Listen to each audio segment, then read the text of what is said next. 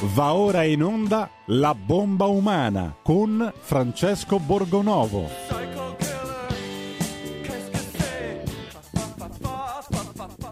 Radio Libertà, subito la linea a Francesco Borgonovo.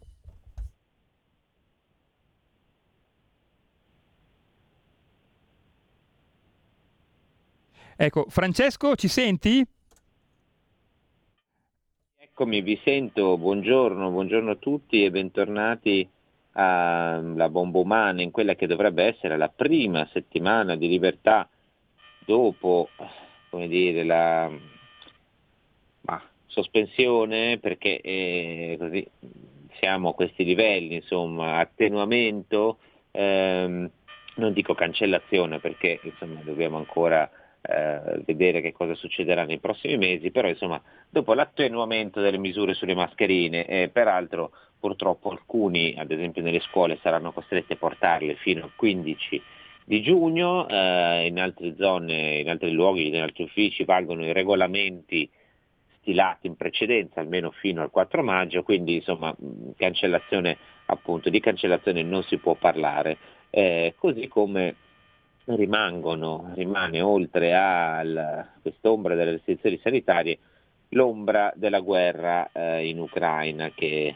si, potra, si, protrae da ormai un bel po' di settimane e purtroppo io continuo a non vedere grandi risultati dal punto di vista del dialogo. Purtroppo questo è un po', eh, sembra essere il destino di questo conflitto, cioè quello di continuare a lungo e di essere costantemente alimentato da dichiarazioni feroci, da esagerazioni, da invio di armi, insomma ehm, sembra che si voglia farlo peggiorare. Ne parleremo mh, di questi temi nella seconda parte della trasmissione con Luca Romano che è un esperto di energia nucleare, autore di un bel libro uscito per Fazzi che si chiama L'avvocato eh, dell'atomo, eh, sentiremo una bella intervista che ci spiegherà un po' quali sono i pro e eventualmente i contro dell'energia nucleare e, perché l'energia nucleare in questa fase no, di eh, grande lotta per l'energia diventa poi un tema di robusta importanza, diciamo così. Ma ora abbiamo un'altra storia che ha a che fare con eh, il conflitto in Ucraina perché peggiora in qualche maniera una storia che una vicenda che era già in corso da anni e che ehm, io quando l'ho letta insomma, mi ha molto colpito ed è difficile da ascoltare insomma, rimanendo indifferenti. Allora è la storia di Mimmo e Eric. Eh, Mimmo, Mimmo Zardo, questo è il cognome, è um, un signore italiano che avremo fra pochissimo in collegamento assieme con, uh, assieme al suo avvocato, ehm, nel 2004 ha sposato una giovane donna ucraina, Tetiana, ehm, insieme hanno avuto questo bambino che si chiama Eric e poi a un certo punto, eh, mi pare nel 2012, dopo insomma, liti, dopo tutto la, l'apparato purtroppo devastante che conosciamo quando si entra in, questa, in questo tunnel no, di, di battaglia fra genitori, nel 2012 Tetiana sparisce, cioè eh, prende Eric, prende il bambino, fugge in Ucraina e fa perdere le sue tracce. E ovviamente, insomma, data la situazione attuale, dobbiamo sentire eh, come si è evoluta questa situazione e, e data la, insomma, la guerra, il conflitto, la difficoltà a comunicare, eh, io temo che insomma, la situazione si sia complicata ulteriormente e non sono poche le persone che sono nella situazione di Mimmo Zardo che dovremmo avere al telefono. Buongiorno Mimmo. Buongiorno a voi, grazie. Allora, ho ricostruito più o meno, insomma, più o meno bene quello che è accaduto, giusto? Sì, eh, nella versione estremamente semplificata che è necessaria per dare un'introduzione, sì. Eh, in realtà le responsabilità per questa sottrazione internazionale sono prettamente istituzionali e solo in minima parte delle autrici dirette che sono mia moglie e mia suocera. Eh, io di in questo, che senso? Perché le responsabilità? Spiegaci, spiegaci. È che in realtà il conflitto nella coppia è iniziato quando mia moglie e mia suocera hanno detto apertamente eh, che mi avrebbero portato via il figlio e ho detto a me va benissimo se mia moglie non vuole più stare con me, ma i figli sono dei due genitori che hanno messi al mondo ed entrambi devono continuare a gestirli. Su quello nascono grandissimi conflitti nelle coppie eh, che hanno prole eh, e questo lo si vuole nascondere, non è che due persone litigano e quindi eh, una porta via i figli e, e tanti saluti. Allora, eh, quando un genitore vuole fare il genitore, trova gli ostacoli innanzitutto istituzionali e poi culturali, ma quelli culturali vengono incoraggiati dalle nostre istituzioni, da quelle italiane.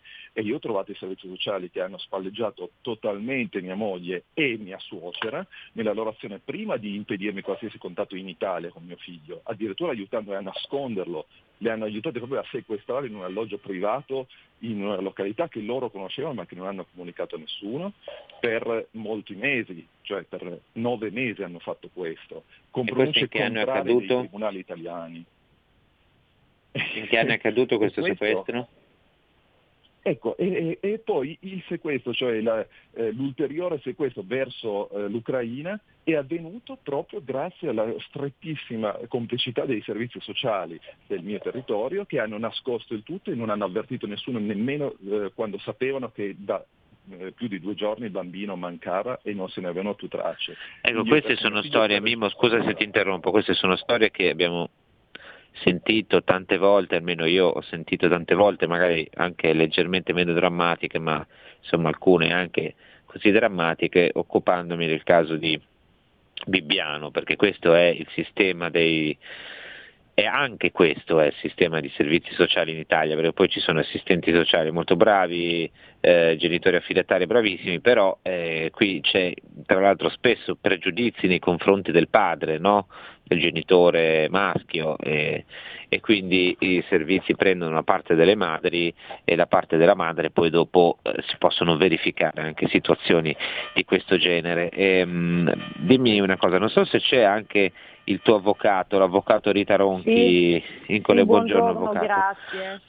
Ecco, eh, lì la situazione dicevamo, insomma, mh, all'inizio dei primi anni 2000, cioè 2004, loro si sono sposati, poi è nato Eric e poi però dopo un po' hanno cominciato insomma, questa trafila dei, eh, del, della separazione, diciamo così, del, del, qualcosa non funzionava, insomma, cose che succedono nelle, tra, nelle coppie e Sì. quando iniziano come dire, i conflitti anche sulla gestione di Eric, cioè prima che loro se ne vadano, cioè quanti, da quanti anni siete in ballo per capire questo, insomma, banalmente quello che sta Allora, succedendo? la storia è eh, quella di eh, Mimmo, è una storia comune, nel senso che spesso quando si inizia, eh, una coppia inizia a separarsi, eh, se hanno dei figli, la gestione dei figli, gli incontri dei figli diventano estremamente problematici e diventano estremamente problematici perché se un padre o anche una madre, a seconda di chi tiene, però generalmente più il padre,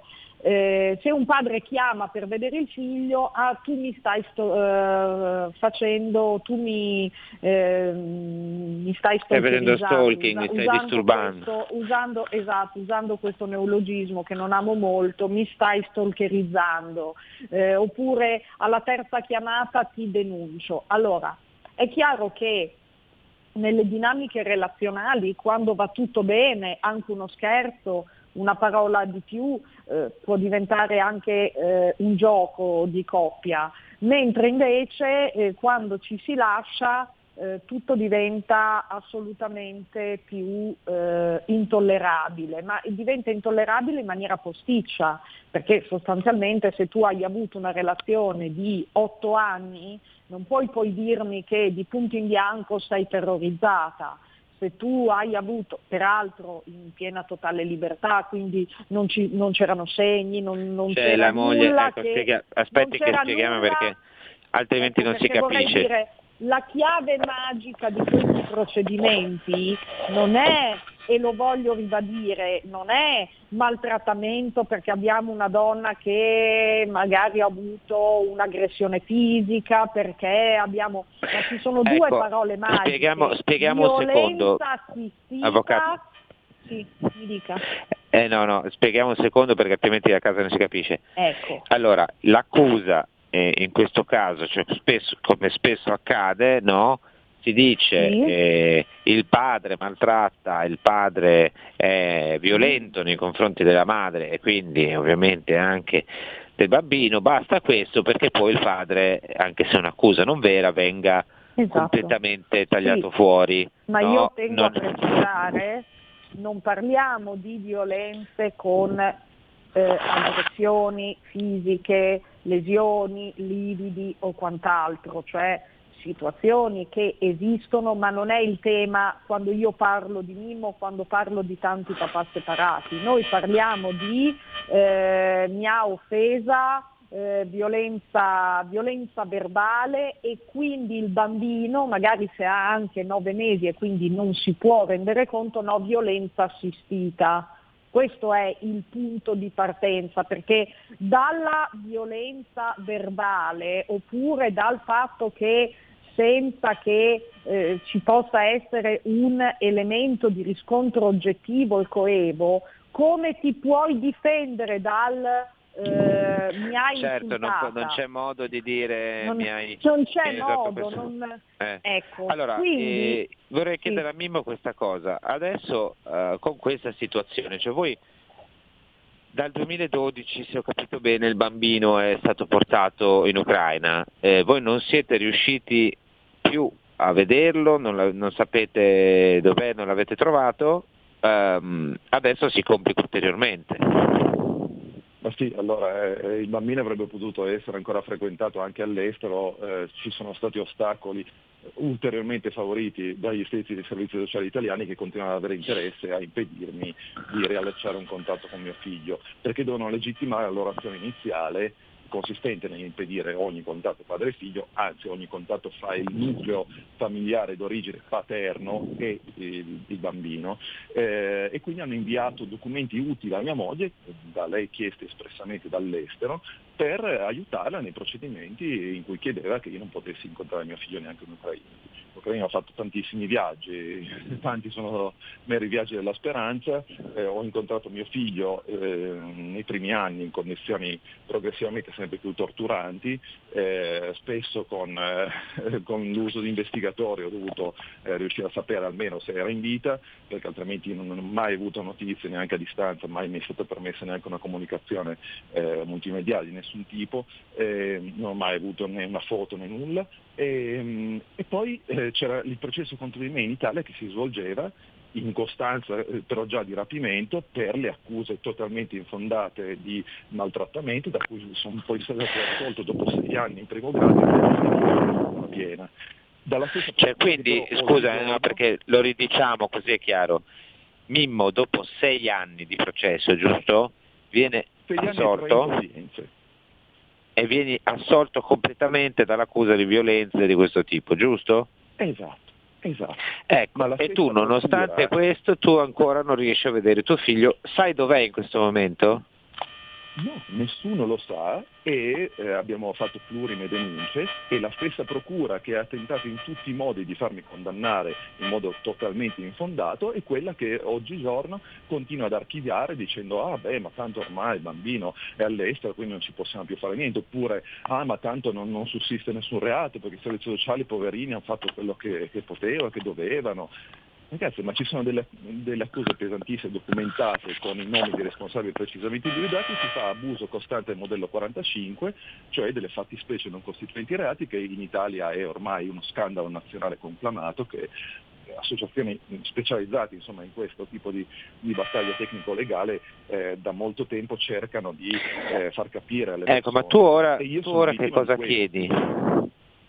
Ora che cosa chiedi alle istituzioni italiane? Cioè, eh, a parte no, ovviamente non perdere la speranza e continuare a cercare, ma tu che oggi per lanciare un messaggio alle istituzioni italiane che eh, insomma, noi possiamo sostenere, eh, che cosa chiedi? Che cosa vorresti? Un aiuto a ritrovare tuo figlio oppure un, che, che, perseguissero gli assistenti sociali? scegliessero la loro strada che fosse diversa da quella di tutelare interessi mafiosi nel circuito degli affidamenti e dell'adozione e della distruzione delle famiglie eh, e invece iniziassero a tutelare veramente l'infanzia e le famiglie e la genitorialità e quindi facessero quello che fanno quando hanno bisogno di recuperare i figli eh, che i genitori avevano portato via dopo essere stati affidati affidati ai servizi sociali, cioè usassero gli articoli di legge esistenti, efficaci, dimostratamente efficaci anche nelle sottrazioni internazionali per far rimpatriare i bambini. E se eh, mandi armamenti a uno Stato estero in barba alla Costituzione, almeno che tu in cambio eh, eh ti degni di chiedere a quello Stato scusate ma il nostro cittadino italiano Eric Zardo sequestrato dal 12 maggio 2012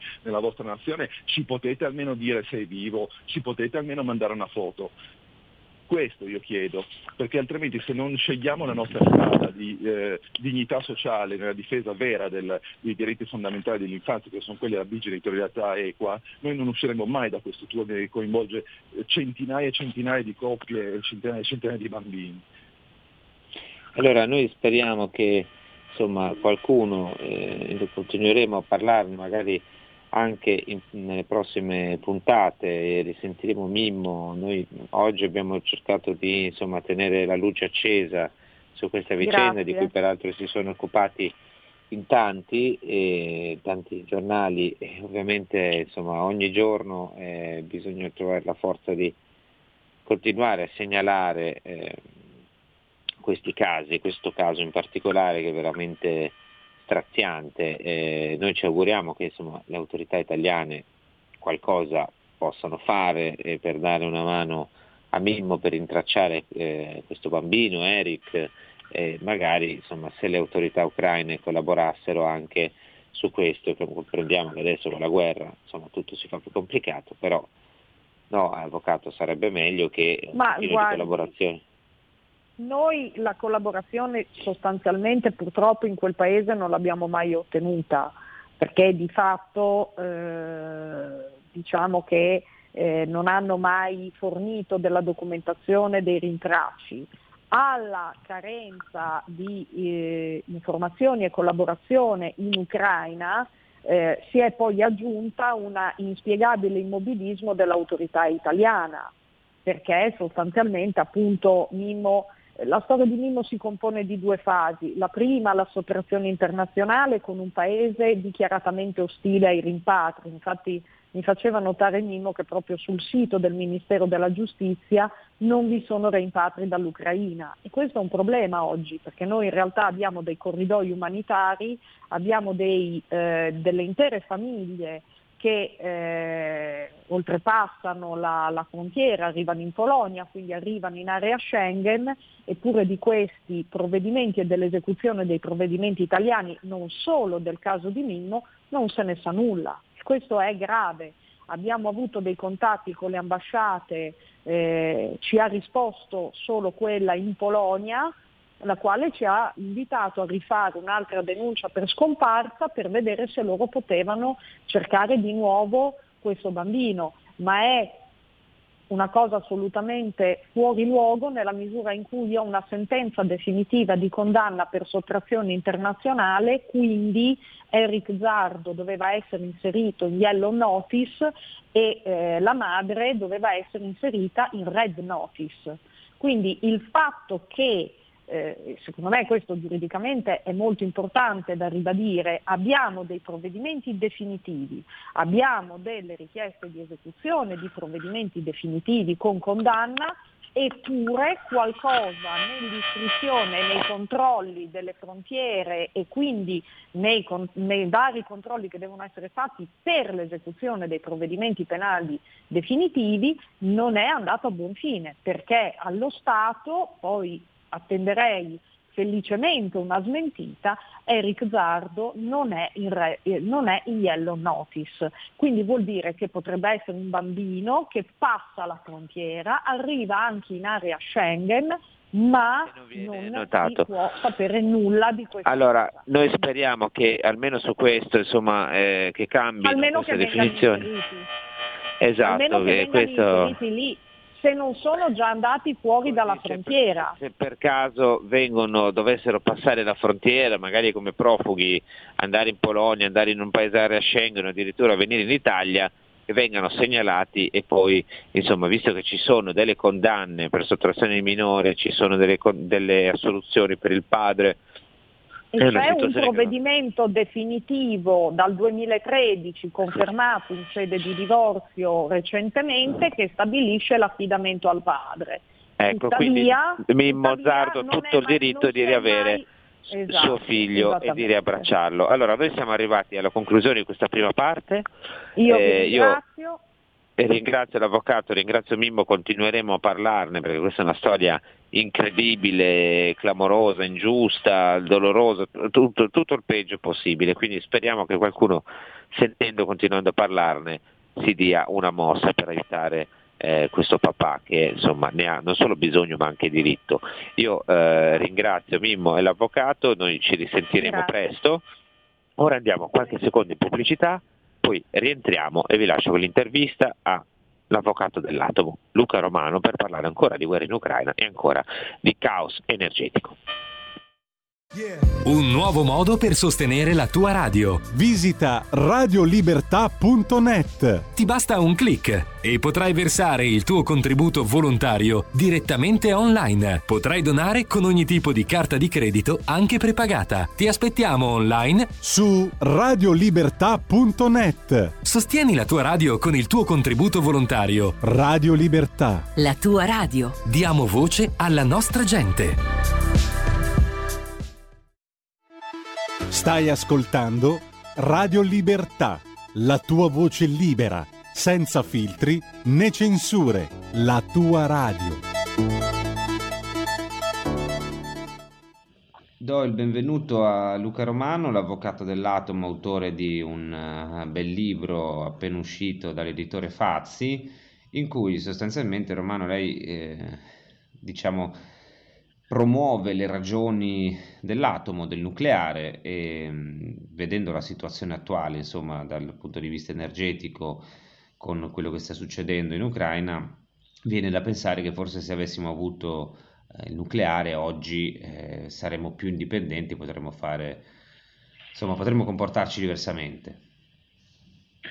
Sì, eh, questo vale tra l'altro non solo per il nucleare, nel senso la politica, soprattutto la politica energetica italiana è stata contraddistinta negli ultimi 30 anni da una mancanza di lungimiranza in generale, da una mancanza di pianificazione. Per cui oggi siamo di nuovo nella stessa situazione e adesso si dice eh, ma il nucleare impiega troppo tempo e così rischiamo tra dieci anni di essere esattamente al punto di partenza. Invece no, esattamente il nucleare è una fonte che tra i suoi vantaggi ha quello di garantire un certo margine di indipendenza energetica anche solo per un discorso di diversificazione e quindi in questo momento sarebbe proprio da ripensare, non per risolvere la crisi contingente ma per evitare di trovarci in un'altra tra dieci anni, magari dovuta alla dipendenza dalle terre rare cinesi.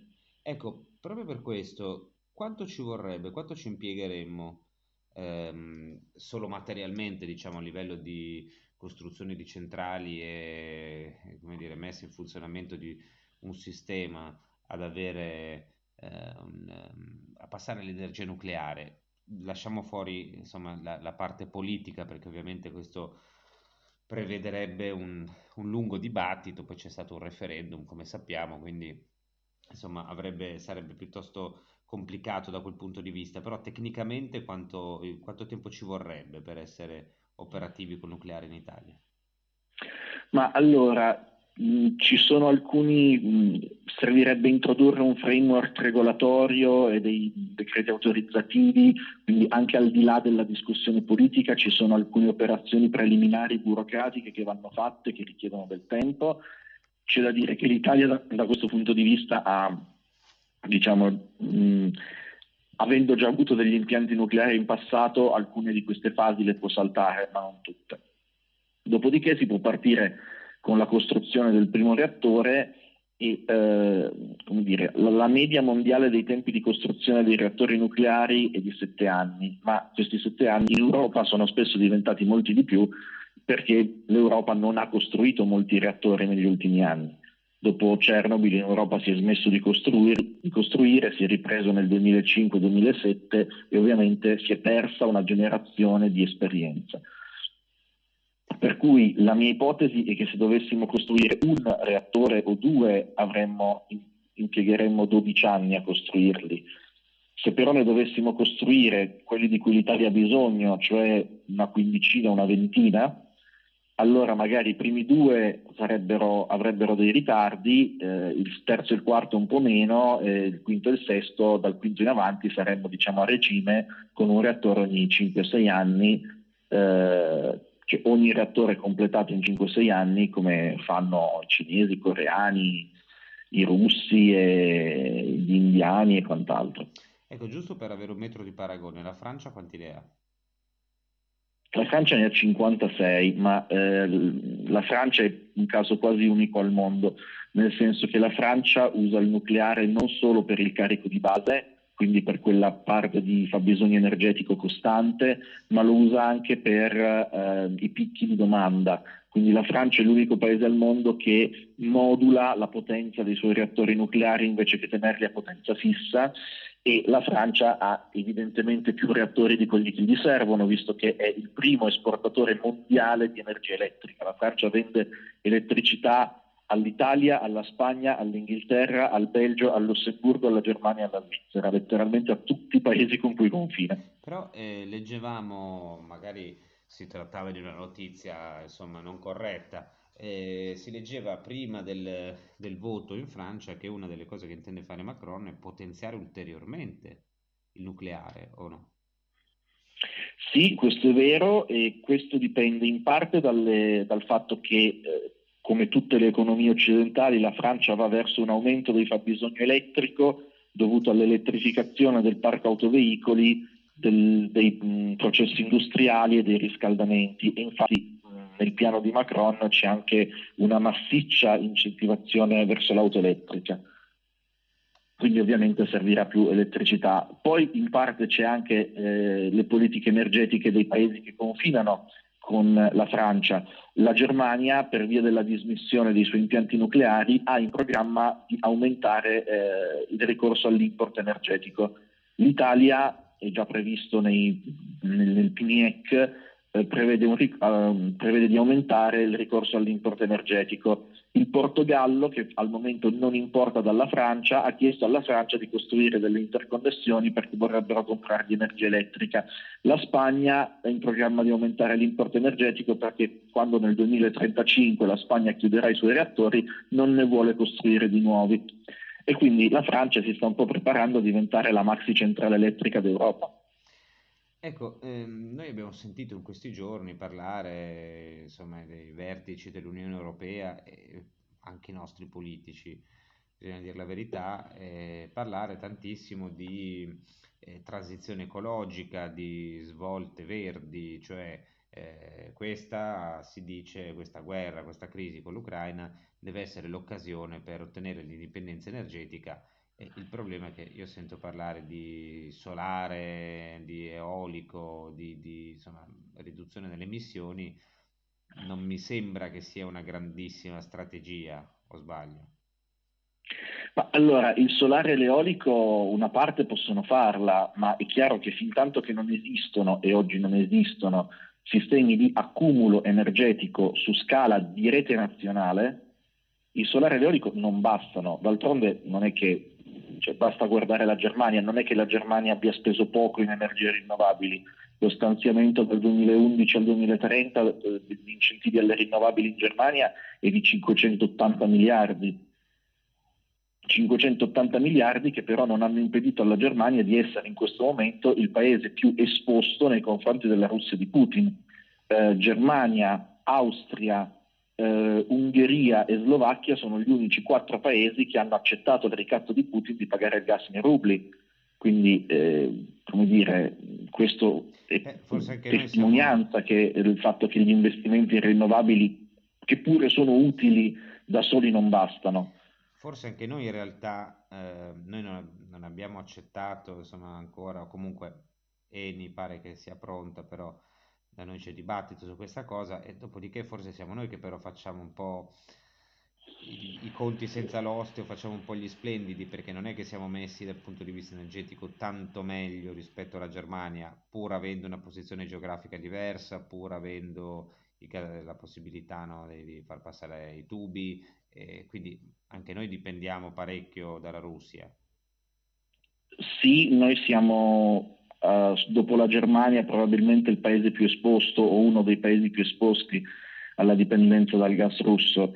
Um, il problema è che um, i politici italiani, o almeno parte dei politici italiani, non hanno molto bene idea di come funzionano i sistemi energetici quindi continuano a dire che dobbiamo fare più rinnovabili, più rinnovabili, non si rendono conto che a un certo punto raggiungi un tetto per cui se fai rinnovabili ulteriormente stai solo buttando energia e quando le rinnovabili non producono, perché non c'è il sole non c'è il vento, ti tocca usare il gas e quel gas da qualche parte lo devi prendere. Oltre al fatto che ad oggi le rinnovabili generano energia elettrica, non generano calore, quindi tutti i processi non elettrici non li puoi fare andare avanti rinnovabili, parlo dei riscaldamenti, no, sono, in Italia è ancora pieno di caldaie a gas, allora o andiamo, aziende, no? o andiamo a elettrificare tutti i riscaldamenti domestici e poi l'elettricità la ricaviamo magari dalle rinnovabili, supponendo sia fattibile, ma è una roba che richiede parecchio tempo, oppure il gas ci servirà comunque. E lo stesso vale per tutta una serie di processi industriali, che sono processi termici esatto. che non, che non elettrici. Quindi non bastano le rinnovabili per slegarsi dall'indipendenza energetica, non basta neanche il nucleare da solo, servono più soluzioni contemporaneamente, servono le rinnovabili, serve il nucleare, eh, serve aumentare l'import di gas da altri paesi, eh, perché comunque non ci si libera della dipendenza da gas in tre mesi. Beh, eh, diciamo che però, per esempio, la Francia, se non vado errato, il 36% circa del suo fabbisogno lo prende dal nucleare, quindi ehm, sicuramente da questo punto di vista è messa meglio rispetto a noi. Arri- arrivando a diciamo le questioni ideologiche. Preciso solo una sì, cosa. Prego la Francia prende il 36% del suo fabbisogno energetico totale dal nucleare. Sì. Quindi inclusi, cioè in, quel, in, quel, 64% non nucleare ci sono anche il carburante delle automobili, eh, eccetera, eccetera. No, perché se parliamo di elettricità la Francia prende il 70% del suo fabbisogno dal nucleare. Ecco, e potrebbe arrivare, già che abbiamo aperto questa parentesi però interessante, potrebbe arrivare al 100%. Col nucleare oggi è molto difficile per un discorso di finanziamenti e modelli di business. Siccome il nucleare, il reattore nucleare costa tanto costruirlo e costa poco operarlo, una volta che ce l'hai hai più convenienza a farlo andare eh, al massimo o comunque a farlo andare mh, vicino al massimo. Ecco, la Francia li fa andare al 60-70%, ma ecco, eh, 75, ma è un caso unico al mondo e non gli conviene scendere. Allora, siccome la domanda di energia non è costante nel corso della giornata, ehm, se tu fai il 100% del tuo fabbisogno nucleare vuol dire che mh, ci sono un terzo dei tuoi reattori nucleari che terrai spenti per metà del tempo e diventa molto sconveniente a livello economico. Ehm, la cosa migliore è avere il nucleare, avere le rinnovabili e avere l'idroelettrico che fa da batteria. Cioè, quando le rinnovabili producono, se quell'energia non serve, la si usa per pompare acqua in alto nei bacini e quando poi eh, serve energia si fa passare l'acqua da una turbina e si fa energia. In questo modo l'idroelettrico viene convertito sostanzialmente a un sistema di stoccaggio energetico, le rinnovabili assieme all'idroelettrico possono gestire i picchi di domanda, mentre il carico di base, cioè la parte costante della domanda, viene fornito dal nucleare. E allora veniamo, dicevo, alle questioni ideologiche, perché poi leggendo il suo libro, ma anche sentendo il dibattito italiano, il punto sul nucleare è un po' sempre quello, cioè forse diciamo, il pregiudizio no, nei confronti di questa forma di approvvigionamento. E allora il punto è quali sono secondo lei i diciamo, tre maggiori pregiudizi che abbiamo noi italiani e eh, come dovremmo in realtà smontarli, mettiamola così. Allora, i tre pregiudizi più diffusi negli italiani questo, tra l'altro ci sono dei sondaggi anche recenti, per cui sono sicuramente quello relativo alla gestione delle scorie radioattive, quello relativo alla sicurezza degli impianti nucleari e quello relativo a possibili infiltrazioni mafiose all'interno della filiera dell'atomo. Eh, questi pregiudizi nascono in realtà dallo stesso errore di ragionamento, ovvero il, il fatto di non fare gli adeguati confronti tra il nucleare e le sue alternative, per cui uno pensa che eh, so, il nucleare generi dei rifiuti eh, che non si possono, insomma, di difficile gestione e sembra che le altre tecnologie non lo facciano, quando invece non è così. Eh, l'industria dei combustibili fossili genera un sacco di rifiuti tossici nelle fasi di raffinazione eh, degli idrocarburi, per non parlare poi dell'inquinamento atmosferico e della CO2 che altera il clima. E eh, le stesse energie rinnovabili generano eh, rifiuti tossici nella fase di estrazione e lavorazione delle materie prime con cui vai poi a, a fare i pannelli solari e le turbine eoliche. I pannelli solari richiedono materiali come eh, gallio, germanio, arsenico, tellurio e roba simile. Eh, le, le turbine eoliche richiedono terre rare come ittrio, neodimio, disprosio, praseodimio e cose del genere. Le batterie richiedono nickel, cobalto e litio, la cui estrazione tra l'altro pone non pochi problemi a livello geopolitico e, se si ignora tutto questo allora è ovvio che la filiera nucleare diventa l'unica che produce dei rifiuti. Se si fanno invece i dovuti confronti allora vediamo che okay, i rifiuti nucleari hanno una gestione diciamo magari più complessa di altri, però se ne producono anche milioni di volte di meno perché il nucleare ha una densità energetica altissima. E lo stesso vale poi per la pericolosità, e quando si fanno i confronti uno dice eh, ma Chernobyl, ok Chernobyl è successo, è stato un fatto grave, è successo solo quello, però eh, Fukushima non ha fatto morti, e, però andiamo a vedere che, cosa è successo con le altre forme di energia perché è successo anche che sono crollate delle dighe, sono morte decine di migliaia di persone, è successo anche che sono saltate delle raffinerie per aria sono morte centinaia di persone sì, e questo succede dice, in realtà piuttosto spesso. Mi, per, mi, scusi se la interrompo, qui stavolta faccio io l'avvocato del diavolo se posso. E, ehm, si dice, beh però se salta una centrale nucleare, insomma c'è un'esplosione di questo tipo o si produce una nube tossica poi dopo eh, le conseguenze durano nel tempo o, o, addirittura sono catastrofiche a livello insomma, di film, come dire, di disaster movie. Ecco, questa è un po' forse la percezione comune. Eh, come, come, si può rispondere a questa eh, obiezione? Beh, eh, è che non è così, nel senso che eh, una centrale nucleare non salta per aria e non, non fa disaster movie, cioè lasciando stare un attimo il caso di Chernobyl, che oggi non esistono più reattori di quel tipo in costruzione da nessuna parte nel mondo e in operatività ce ne sono ancora otto, sono tutti in Russia e chiuderanno entro il prossimo decennio. Eh, tralasciando un attimo Chernobyl, pensiamo un attimo all'incidente di Fukushima. Eh, a Fukushima il disastro c'è stato per via del terremoto e dello tsunami. Allora, il terremoto di Fukushima è stato un terremoto, eh, il quarto terremoto più forte mai registrato, parliamo di magnitudo 9 c'è un, un cataclisma e dopo il terremoto è arrivato lo tsunami, lo tsunami un'onda di 13 metri con l'energia altro che delle bombe nucleari. Cioè, questo, questo, evento ha causato in Giappone eh, 16.000 morti, 3.500 dispersi, ci sono stati alcuni mh, paesi sulla costa che sono stati cancellati dalla cartina e ovviamente lo tsunami ha investito anche la centrale di Fukushima causando un incidente. Ora l'incidente di Fukushima nonostante tutto il rumore mediatico ha fatto zero morti, zero. Ed è scritto nero su bianco sul rapporto delle Nazioni Unite che anche la, la, diciamo, la dispersione di radioattività non avrà effetti percepibili sulla salute di nessuno questo è scritto nero su bianco sul rapporto del Comitato Scientifico delle Nazioni Unite.